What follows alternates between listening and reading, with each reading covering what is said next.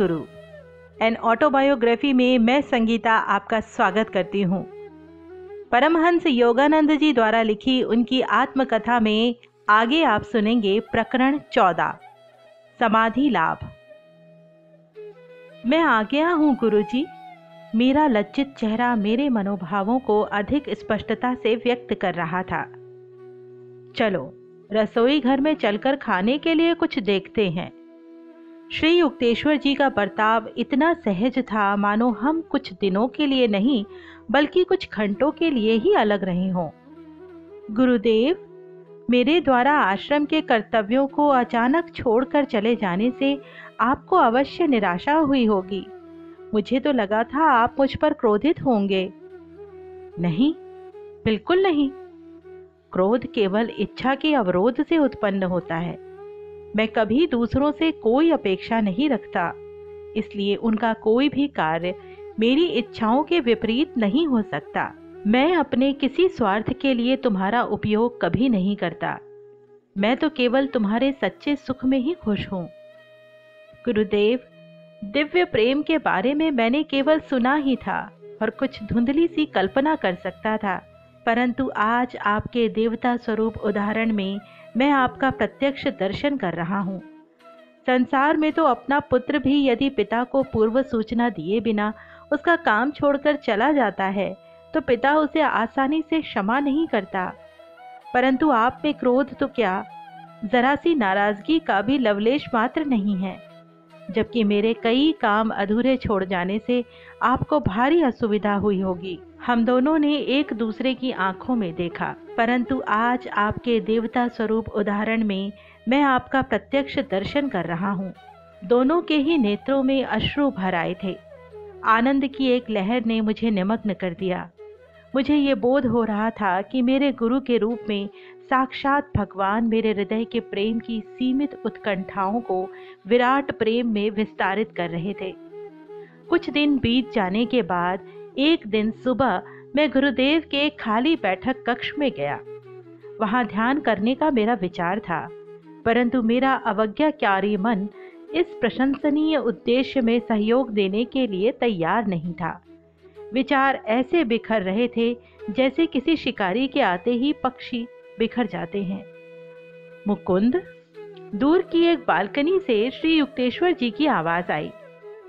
मेरे विचार जितने विद्रोही थे, उतना ही विद्रोही अब मैं भी बन गया।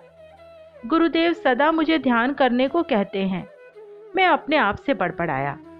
उन्हें मालूम है कि मैं यहाँ किस लिए आया हूँ। अब उन्हें मेरे प्रयास में बाधा नहीं डालनी चाहिए। उन्होंने फिर मुझे बुलाया। मैं चुप ही बैठा रहा। तीसरी बार जब उन्होंने फिर पुकारा तो उनके स्वर में कठोरता आ गई थी। मैं ध्यान कर रहा हूँ, गुरुजी। मैं विरोध में चिल्लाया। मैं जानता हूँ तुम कैसा ध्यान कर रहे हो। मेरे गुरु ने उधर से कहा, आंधी में उड़ रहे पत्तों के समान मन से, यहाँ मेरे पास आओ।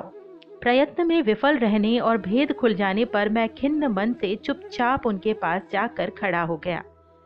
नादान बच्चे, तुम्हें जो चाहिए, वो पर्वत तुम्हें नहीं दे सके। गुरुदेव स्नेह भरे सांत्वना देते स्वर में बोल रहे थे।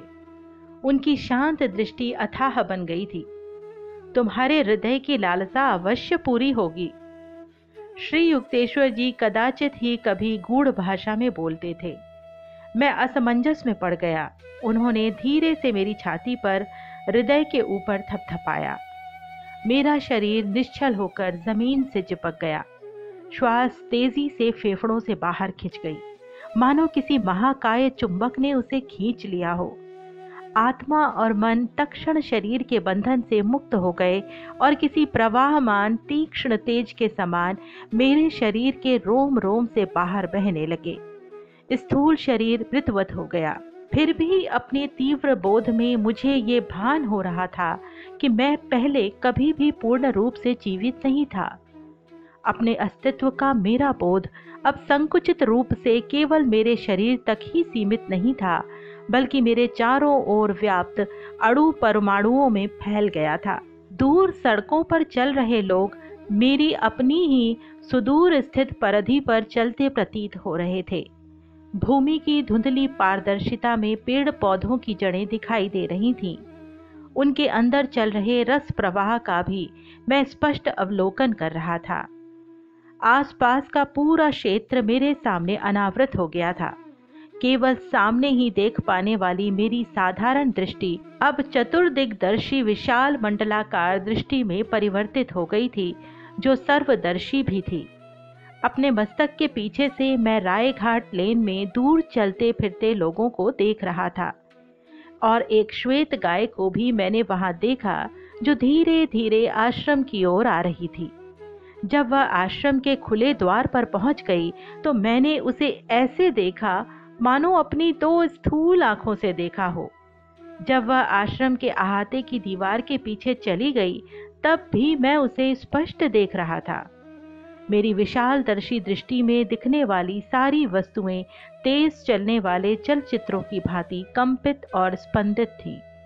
मेरा शरीर गुरुदेव का शरीर, चारों ओर से खंभों से घिरा आश्रम का चौक, फर्नीचर और फर्श, पेड़ पौधे और धूप यदा कदा उग्रता से स्पंदित होते, जब तक कि सब कुछ प्रकाश सागर में विलीन नहीं हो गया।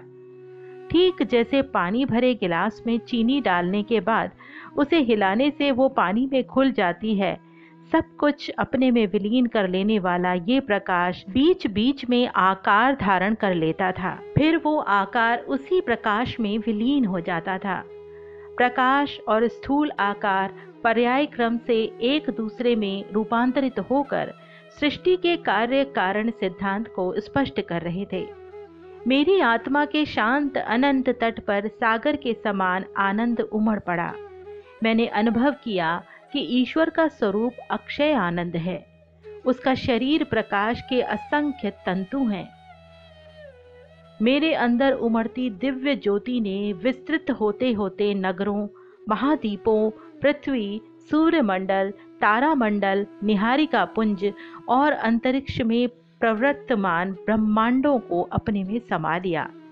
रात में दूर से दिखाई पड़ने वाले प्रकाशमय शहर की भांति समस्त ब्रह्मांड मेरे अस्तित्व की अनंतता में जगमगा रहा था। ब्रह्मांड की स्पष्ट रेखांकित परिधि के परे चमकने वाला तीव्र प्रकाश उसके दूरतम किनारों तक पहुँचते पहुँचते किंचित क्षीण सा होता जा रहा था। वहाँ मुझे एक स्निग्ध, मृदु तेज दिखाई दे रहा था। जिसमें कभी किसी प्रकार की कोई क्षीणता नहीं आ रही थी। वो तेज, अवर्णनीय रूप से सूक्ष्म था। नक्षत्र पुंजों के आकार अपेक्षाकृत स्थूल प्रकाश से बने हुए थे। एक शाश्वत उद्गम स्रोत से दिव्य किरणों का प्रसार हो रहा था और वे अवर्णनीय प्रभा मंडल से दैदीप्यमान आकाश गंगाओं में रूपांतरित हो रही थीं। बार बार मैंने सृजनात्मक किरणों को नक्षत्रों में और फिर विस्तृत पारदर्शक ज्वालाओं में रूपांतरित होते देखा। लयबद्ध प्रत्यावर्तन के द्वारा करोड़ों करोड़ों विश्व पारदर्शक तेज में विलय हो गए और फिर वो तेज महाव्योम बन गया। मुझे ये ज्ञान हुआ कि इस समस्त तेजो ब्रह्मांड का केंद्र मेरे हृदय में स्थित अंतर्ज्ञानानुभूति का बिंदु है। एक प्रकाशकारी ज्योति मेरी नाभि से समस्त ब्रह्मांड के प्रत्येक भाग को प्रसारित हो रही थी। परमानंदमय अमृत मेरे अस्तित्व के कण कण में पारे के प्रवाह की भांति व्याप्त हो रहा था। ईश्वर की सृजनात्मक ध्वनि को, ब्रह्मांड के प्रेरक यंत्र की ध्वनि को मैं ओम की झंकार में प्रतिध्वनित होते सुन रहा था। अचानक श्वास मेरे फेफड़ों में लौट आया। लगभग असह्य निराशा के साथ मैं जान गया कि मेरी विराट असीमता लुप्त हो गई थी। फिर एक बार मैं अपमानस्पद देह पिंजड़े में आबद्ध हो गया था, जिसमें ब्रह्म को आसानी से कोई स्थान नहीं मिल सकता। घर से भागे बालक की भांति मैं अपने विराट तेजोधाम से भाग आया था और अपने आप को मैंने एक संकीर्ण पार्थिव देह के शुद्र पिंजड़े में कैद कर लिया था। मेरे गुरु मेरे सामने निश्चल खड़े थे। लंबे समय से मुझे जिस ब्रह्म चैतन्य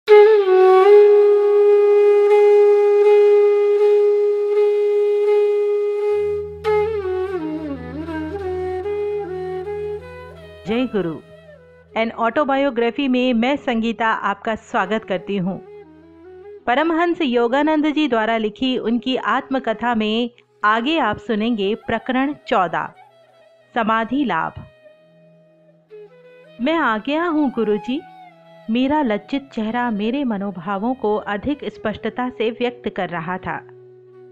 चलो, रसोई घर में चलकर खाने के लिए कुछ देखते हैं।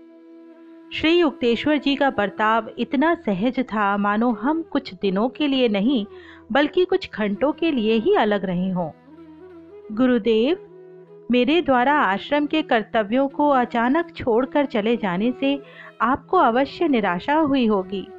मुझे तो लगा था आप मुझ पर क्रोधित होंगे। नहीं, बिल्कुल नहीं। क्रोध केवल इच्छा के अवरोध से उत्पन्न होता है। मैं कभी दूसरों से कोई अपेक्षा नहीं रखता, इसलिए उनका कोई भी कार्य मेरी इच्छाओं के विपरीत नहीं हो सकता। मैं अपने किसी स्वार्थ के लिए तुम्हारा उपयोग कभी नहीं करता। मैं तो केवल तुम्हारे सच्चे सुख में ही खुश हूँ। गुरुदेव, दिव्य प्रेम के बारे में मैंने केवल सुना ही था और कुछ धुंधली सी कल्पना कर सकता था, परंतु आज आपके देवता स्वरूप उदाहरण में मैं आपका प्रत्यक्ष दर्शन कर रहा हूँ। संसार में तो अपना पुत्र भी यदि पिता को पूर्व सूचना दिए बिना उसका काम छोड़कर चला जाता है तो पिता उसे आसानी से क्षमा नहीं करता। परंतु आप में क्रोध तो क्या? जरा सी नाराज़गी का भी लवलेश मात्र नहीं है। जबकि मेरे कई काम अधूरे छोड़ जाने से आपको भारी असुविधा हुई होगी। हम दोनों ने एक दूसरे की आँखों में देखा। परंतु आज आपके देवता स्वरूप उदाहरण में मैं आपका प्रत्यक्ष दर्शन कर रहा हूँ। दोनों के ही नेत्रों में अश्रु भर आए थे। आनंद की एक लहर ने मुझे निमग्न कर दिया। मुझे ये बोध हो रहा था कि मेरे गुरु के रूप में साक्षात भगवान मेरे हृदय के प्रेम की सीमित उत्कंठाओं को विराट प्रेम में विस्तारित कर रहे थे। कुछ दिन बीत जाने के बाद, एक दिन सुबह मैं गुरुदेव के खाली बैठक कक्ष में गया। वहाँ ध्यान करने का मेरा विचार था, परंतु मेरा अवज्ञाकारी मन इस प्रशंसनीय उद्देश्य में सहयोग देने के लिए तैयार नहीं था। विचार ऐसे बिखर रहे थे जैसे किसी शिकारी के आते ही पक्षी बिखर जाते हैं। मुकुंद, दूर की एक बालकनी से श्री युक्तेश्वर जी की आवाज़ आई। मेरे विचार जितने विद्रोही थे, उतना ही विद्रोही अब मैं भी बन गया। गुरुदेव सदा मुझे ध्यान करने को कहते हैं। मैं अपने आप से बड़बड़ाया। उन्हें मालूम है कि मैं यहाँ किस लिए आया हूँ। अब उन्हें मेरे प्रयास में बाधा नहीं डालनी चाहिए। उन्होंने फिर मुझे बुलाया। मैं चुप ही बैठा रहा। तीसरी बार जब उन्होंने फिर पुकारा तो उनके स्वर में कठोरता आ गई थी। मैं ध्यान कर रहा हूँ, गुरुजी। मैं विरोध में चिल्लाया। मैं जानता हूँ तुम कैसा ध्यान कर रहे हो। मेरे गुरु ने उधर से कहा, आंधी में उड़ रहे पत्तों के समान मन से, यहाँ मेरे पास आओ। प्रयत्न में विफल रहने और भेद खुल जाने पर मैं खिन्न मन से चुपचाप उनके पास जाकर खड़ा हो गया। नादान बच्चे, तुम्हें जो चाहिए वो पर्वत तुम्हें नहीं दे सके। गुरुदेव स्नेह भरे सांत्वना देते स्वर में बोल रहे थे। उनकी शांत दृष्टि अथाह बन गई थी। तुम्हारे हृदय की लालसा अवश्य पूरी होगी। श्री युक्तेश्वर जी कदाचित ही कभी गूढ़ भाषा में बोलते थे। मैं असमंजस में पड़ गया। उन्होंने धीरे से मेरी छाती पर हृदय के ऊपर थपथपाया। मेरा शरीर निश्चल होकर ज़मीन से चिपक गया। श्वास तेज़ी से फेफड़ों से बाहर खिंच गई। मानो किसी महाकाय चुंबक ने उसे खींच लिया हो। आत्मा और मन तक्षण शरीर के बंधन से मुक्त हो गए और किसी प्रवाहमान, तीक्ष्ण तेज के समान मेरे शरीर के रोम रोम से बाहर बहने लगे। स्थूल शरीर मृतवत हो गया। फिर भी अपने तीव्र बोध में मुझे ये भान हो रहा था कि मैं पहले कभी भी पूर्ण रूप से जीवित नहीं था। अपने अस्तित्व का मेरा बोध अब संकुचित रूप से केवल मेरे शरीर तक ही सीमित नहीं था, बल्कि मेरे चारों ओर व्याप्त अणु परमाणुओं में फैल गया था। दूर सड़कों पर चल रहे लोग मेरी अपनी ही सुदूर स्थित परधि पर चलते प्रतीत हो रहे थे। भूमि की धुंधली पारदर्शिता में पेड़ पौधों की जड़ें दिखाई दे रही थीं। उनके अंदर चल रहे रस प्रवाह का भी मैं स्पष्ट अवलोकन कर रहा था। आसपास का पूरा क्षेत्र मेरे सामने अनावृत हो गया था। केवल सामने ही देख पाने वाली मेरी साधारण दृष्टि अब चतुर्दिग्दर्शी विशाल मंडलाकार दृष्टि में परिवर्तित हो गई थी, जो सर्वदर्शी भी थी। अपने मस्तक के पीछे से मैं राय घाट लेन में दूर चलते फिरते लोगों को देख रहा था। और एक श्वेत गाय को भी मैंने वहाँ देखा, जो धीरे धीरे आश्रम की ओर आ रही थी। जब वह आश्रम के खुले द्वार पर पहुँच गई तो मैंने उसे ऐसे देखा, मानो अपनी दो स्थूल आँखों से देखा हो। जब वह आश्रम के अहाते की दीवार के पीछे चली गई, तब भी मैं उसे स्पष्ट देख रहा था। मेरी विशाल दर्शी दृष्टि में दिखने वाली सारी वस्तुएँ तेज चलने वाले चलचित्रों की भांति कंपित और स्पंदित थी। मेरा शरीर गुरुदेव का शरीर, चारों ओर से खंभों से घिरा आश्रम का चौक, फर्नीचर और फर्श, पेड़ पौधे और धूप यदा कदा उग्रता से स्पंदित होते, जब तक कि सब कुछ प्रकाश सागर में विलीन नहीं हो गया। ठीक जैसे पानी भरे गिलास में चीनी डालने के बाद उसे हिलाने से वो पानी में खुल जाती है। सब कुछ अपने में विलीन कर लेने वाला ये प्रकाश बीच बीच में आकार धारण कर लेता था। फिर वो आकार उसी प्रकाश में विलीन हो जाता था। प्रकाश और स्थूल आकार पर्याय क्रम से एक दूसरे में रूपांतरित होकर सृष्टि के कार्य कारण सिद्धांत को स्पष्ट कर रहे थे। मेरी आत्मा के शांत अनंत तट पर सागर के समान आनंद उमड़ पड़ा। मैंने अनुभव किया कि ईश्वर का स्वरूप अक्षय आनंद है। उसका शरीर प्रकाश के असंख्य तंतु हैं। मेरे अंदर उमड़ती दिव्य ज्योति ने विस्तृत होते होते नगरों, महाद्वीपों, पृथ्वी, सूर्यमंडल, तारामंडल, निहारिका पुंज और अंतरिक्ष में प्रवर्तमान ब्रह्मांडों को अपने में समा लिया। रात में दूर से दिखाई पड़ने वाले प्रकाशमय शहर की भांति समस्त ब्रह्मांड मेरे अस्तित्व की अनंतता में जगमगा रहा था। ब्रह्मांड की स्पष्ट रेखांकित परिधि के परे चमकने वाला तीव्र प्रकाश उसके दूरतम किनारों तक पहुँचते पहुँचते किंचित क्षीण सा होता जा रहा था। वहाँ मुझे एक स्निग्ध, मृदु तेज दिखाई दे रहा था। जिसमें कभी किसी प्रकार की कोई क्षीणता नहीं आ रही थी। वो तेज, अवर्णनीय रूप से सूक्ष्म था। नक्षत्र पुंजों के आकार अपेक्षाकृत स्थूल प्रकाश से बने हुए थे। एक शाश्वत उद्गम स्रोत से दिव्य किरणों का प्रसार हो रहा था और वे अवर्णनीय प्रभा मंडल से दैदीप्यमान आकाश गंगाओं में रूपांतरित हो रही थीं। बार बार मैंने सृजनात्मक किरणों को नक्षत्रों में और फिर विस्तृत पारदर्शक ज्वालाओं में रूपांतरित होते देखा। लयबद्ध प्रत्यावर्तन के द्वारा करोड़ों करोड़ों विश्व पारदर्शक तेज में विलय हो गए और फिर वो तेज महाव्योम बन गया। मुझे ये ज्ञान हुआ कि इस समस्त तेजो ब्रह्मांड का केंद्र मेरे हृदय में स्थित अंतर्ज्ञानानुभूति का बिंदु है। एक प्रकाशकारी ज्योति मेरी नाभि से समस्त ब्रह्मांड के प्रत्येक भाग को प्रसारित हो रही थी। परमानंदमय अमृत मेरे अस्तित्व के कण कण में पारे के प्रवाह की भांति व्याप्त हो रहा था। ईश्वर की सृजनात्मक ध्वनि को, ब्रह्मांड के प्रेरक यंत्र की ध्वनि को मैं ओम की झंकार में प्रतिध्वनित होते सुन रहा था। अचानक श्वास मेरे फेफड़ों में लौट आया। लगभग असह्य निराशा के साथ मैं जान गया कि मेरी विराट असीमता लुप्त हो गई थी। फिर एक बार मैं अपमानस्पद देह पिंजड़े में आबद्ध हो गया था, जिसमें ब्रह्म को आसानी से कोई स्थान नहीं मिल सकता। घर से भागे बालक की भांति मैं अपने विराट तेजोधाम से भाग आया था और अपने आप को मैंने एक संकीर्ण पार्थिव देह के शुद्र पिंजड़े में कैद कर लिया था। मेरे गुरु मेरे सामने निश्चल खड़े थे। लंबे समय से मुझे जिस ब्रह्म चैतन्य के अनुभव की उत्कट लालसा थी, वो अनुभव उन्होंने मुझे करा दिया था।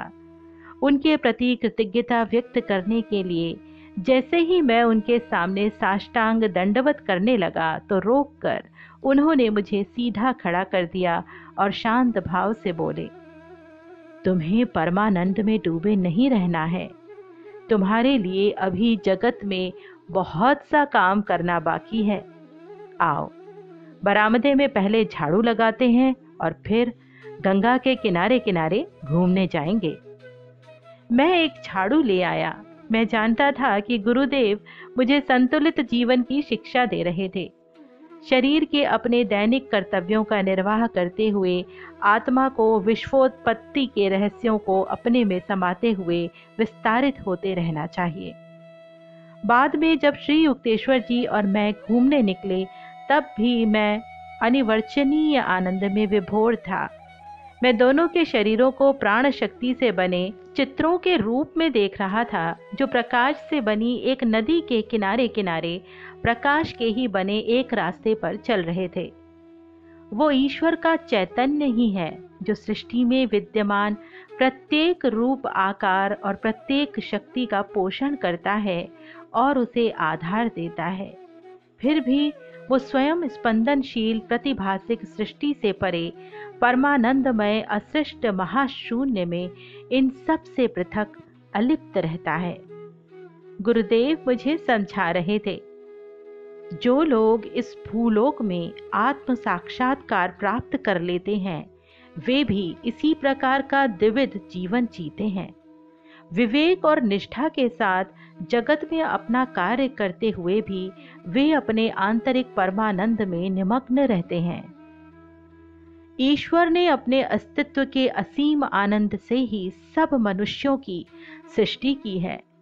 यद्यपि वे शरीर में कष्टप्रद रूप से आबद्ध हैं, फिर भी ईश्वर यह अपेक्षा करता है कि उसकी प्रतिमूर्ति स्वरूप बने मानव इंद्रिय बोध से उत्पन्न सीमित व्यक्तित्व से ऊपर उठकर उसके साथ पुनः एकात्म स्थापित कर लें। इस विश्व रूप दर्शन से मुझे कई स्थायी शिक्षाएँ मिली। प्रतिदिन अपनी चित्त वृत्तियों का निरोध कर मैं इस भ्रमात्मक धारणा से मुक्त हो सकता था कि मेरा शरीर स्थूल भूमि पर चलने फिरने वाला एक हाड़ मास का पिंड मात्र है। मैंने देखा कि श्वास और चंचल मन ऐसे तूफानों के समान हैं, जो प्रकाश सागर को आलोड़ित कर उसमें पृथ्वी, आकाश, मानव, प्राणी, पक्षी, वृक्ष आदि भौतिक आकारों की लहरें उत्पन्न करते हैं। इन तूफानों को शांत किए बिना उस अनंत परम तत्व की एकमात्र अखंड प्रकाश के रूप में अनुभूति नहीं की जा सकती। जब जब मैंने इन दो प्राकृतिक तूफानों को शांत किया, तब तब मैंने सृष्टि की असंख्य उत्ताल तरंगों को उस प्रकाश सागर में ठीक उसी प्रकार विलीन होते देखा। जिस प्रकार समुद्र की लहरें तूफ़ान के थम जाने के बाद शांत होकर विलीन हो जाती हैं। गुरु तभी विश्व चैतन्य का ये अनुभव अपने शिष्य को प्रदान करता है, जब उसने ध्यान धारणा द्वारा अपने मन को इतना सुदृढ़ बना लिया हो कि वो इन विराट दृश्यों को देखकर घबरा न जाए।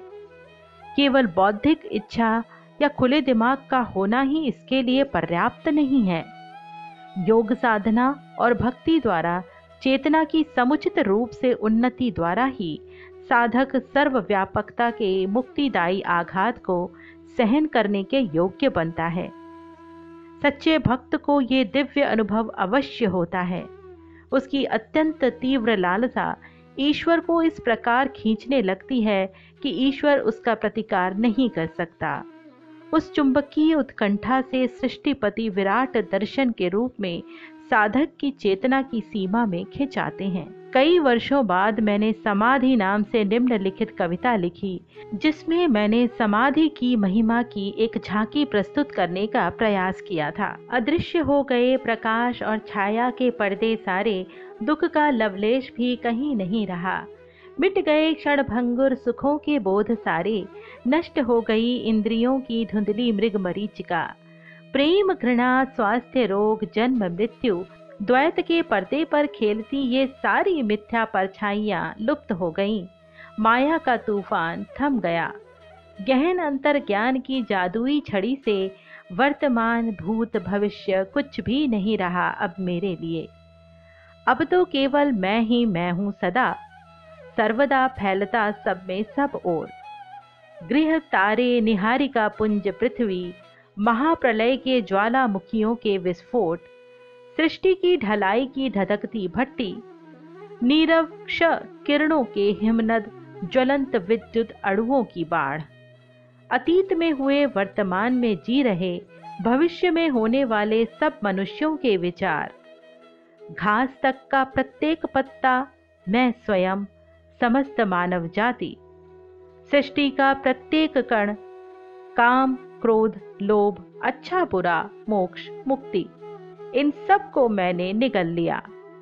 और ये सब मेरे एकमात्र विराट अस्तित्व के रुधिर का महासागर बन गए। भीतर ही भीतर सुलगते आनंद ने, जो ध्यान में प्रायः सुलग उठता, मेरे अश्रुपूर्ण नेत्रों को रुद्ध कर दिया और भड़क उठा परमानंद के शोलों के रूप में। और स्वाहा कर लिया मेरे अश्रुओं को, मेरे शरीर को, मेरे संपूर्ण अस्तित्व को। ब्रह्मा मुझमें समा गया, मैं ब्रह्मा में समा गया। ज्ञान ज्ञाता ये सब एक हो गए। शांत अखंड रोमांच सदा के लिए जीती जागती नित्य नवीन शांति। समस्त आशा और कल्पनाओं से परे आनंद देने वाला समाधि का परमानंद। नहीं ये कोई अचेत अवस्था या मानसिक बेहोशी जिसमें से स्वेच्छा से लौटा ना जा सके, बल्कि समाधि तो मेरी चेतना के विस्तार को मर्त्य देह की सीमाओं से परे ले जाती है। अनंतता की दूरतम परिधि तक जहाँ ब्रह्म सागर बना मैं, अपने छोटे से अहम रूप को अपने में ही तैरता देखता हूँ। अणुओं की सरसराहट सुनाई देती है। निस्तेज पृथ्वी, पहाड़, पर्वत, घाटियाँ, पल भर में सब गलकर तरल बन गए। सागर प्रवाह निहारिकाओं की धुंध में बदल गए। इस धुंध पर प्रणव की फुंकार आई और उसने उस धुंध के तुषारों पर छाए पर्दे उठा दिए। ज्योतिर्मय अणु परमाणुओं के सागर, महासागर दृष्टि के सामने अनावृत हो गए। जब तक ओम के ब्रह्मानाथ से सब स्थूल तर आलोक, आखिर सर्वव्याप्त परमानंद की शाश्वत किरणों में विलीन न हो गए। आनंद से मैं आया था, आनंद के लिए मैं जीता हूँ। पवित्र आनंद में मैं विलीन हो जाता हूँ। मन का सागर बना मैं सृष्टि की सारी तरंगों को पीता हूँ।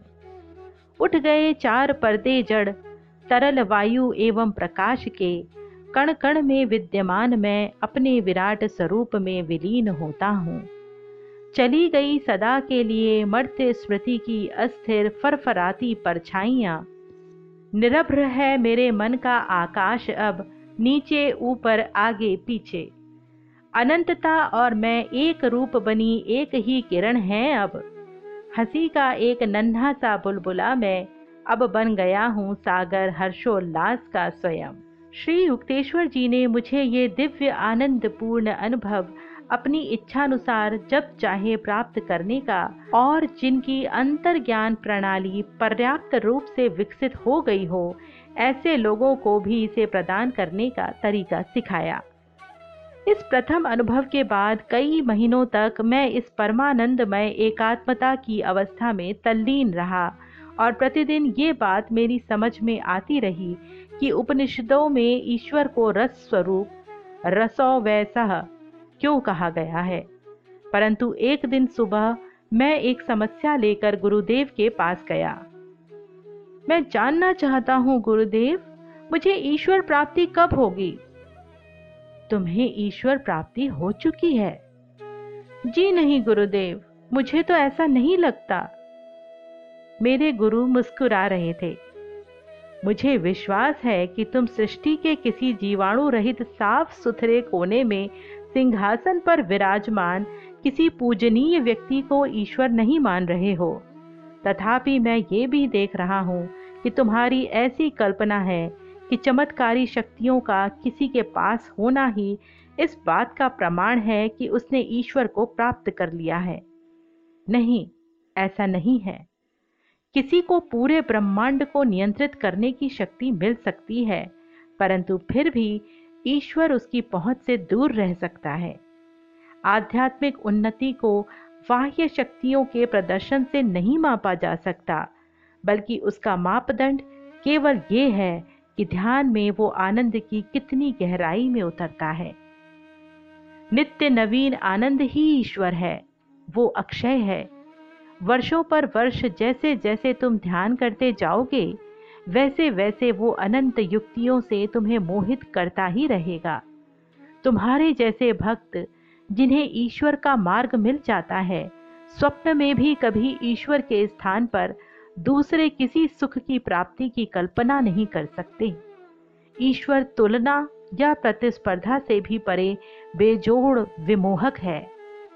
यह लौकिक सुखों से हम कितनी जल्दी उब जाते हैं। भौतिक सुखों की कामनाओं का अंत नहीं है। मनुष्य कभी पूर्ण तृप्त नहीं होता और एक के बाद दूसरे लक्ष्य के पीछे दौड़ता ही रहता है। सुख के लिए वो जिस कुछ और की खोज करता रहता है, वो कुछ और ईश्वर ही है और केवल वही शाश्वत आनंद प्रदान कर सकता है। बाह्य इच्छाएँ हमें अभ्यंतर के स्वर्ग से बाहर खींच लाती हैं। वे मिथ्या आनंद देती हैं, जो आत्मिक आनंद का छद्म आभास मात्र है। खोया हुआ आंतरिक स्वर्ग दिव्य ध्यान के द्वारा शीघ्र ही पुनः प्राप्त किया जा सकता है। ईश्वर अकल्पित नित्य नूतनता है, अतः हम कभी उससे ऊब नहीं सकते। जो परमानंद अनंत काल तक सदा के लिए आह्लादक विविधताओं से भरा हो, उससे क्या कभी किसी का मन भर सकता है? अब मेरी समझ में आया गुरुदेव, कि संतों ने ईश्वर को अगाध क्यों कहा है? अमर जीवन भी ईश्वर को समझने के लिए पर्याप्त नहीं है। ये सच है, किंतु वो निकट संबंधी और प्रियजन भी है। जब क्रिया योग द्वारा मन इंद्रिय जन्य विकारों से रहित हो जाता है, तब ध्यान ईश्वर का दोहरा प्रमाण प्रस्तुत कर देता है। नित्य नवीन आनंद उसके अस्तित्व का प्रमाण है, जो हमारे प्रत्येक अणु को भी उसकी प्रतीति करा देता है। और ध्यान में हमारी प्रत्येक समस्या के लिए ईश्वर का तक्षण मार्गदर्शन, उसका समुचित प्रत्युत्तर भी मिलता है। गुरुदेव आपने मेरी समस्या का निराकरण कर दिया। मैं कृतज्ञता पूर्वक मुस्कुराया। अब मैं ये जान गया हूँ कि मैंने ईश्वर को पा लिया है, क्योंकि जब कभी कार्यशीलता के बीच ध्यान का आनंद मेरे सुप्त मन में लौट आता है, तब प्रत्येक कार्य में यहाँ तक कि उससे संबंधित छोटी से छोटी बात में भी सही दिशा अपनाने का सूक्ष्म मार्गदर्शन मुझे मिलता रहता है। ईश्वर की इच्छा का ज्ञान कैसे किया जाता है? ये जब तक हमें पता नहीं चलता, तब तक मानव जीवन दुखों से ग्रस्त रहता है। उसकी इच्छा की सही दिशा भी प्रायः अहम मन्य बुद्धि के लिए चकरा देने वाली होती है। गुरुदेव ने कहा, केवल ईश्वर ही अचूक मार्गदर्शन देता है। आखिर वो नहीं तो और कौन सृष्टि का भार वहन कर रहा है?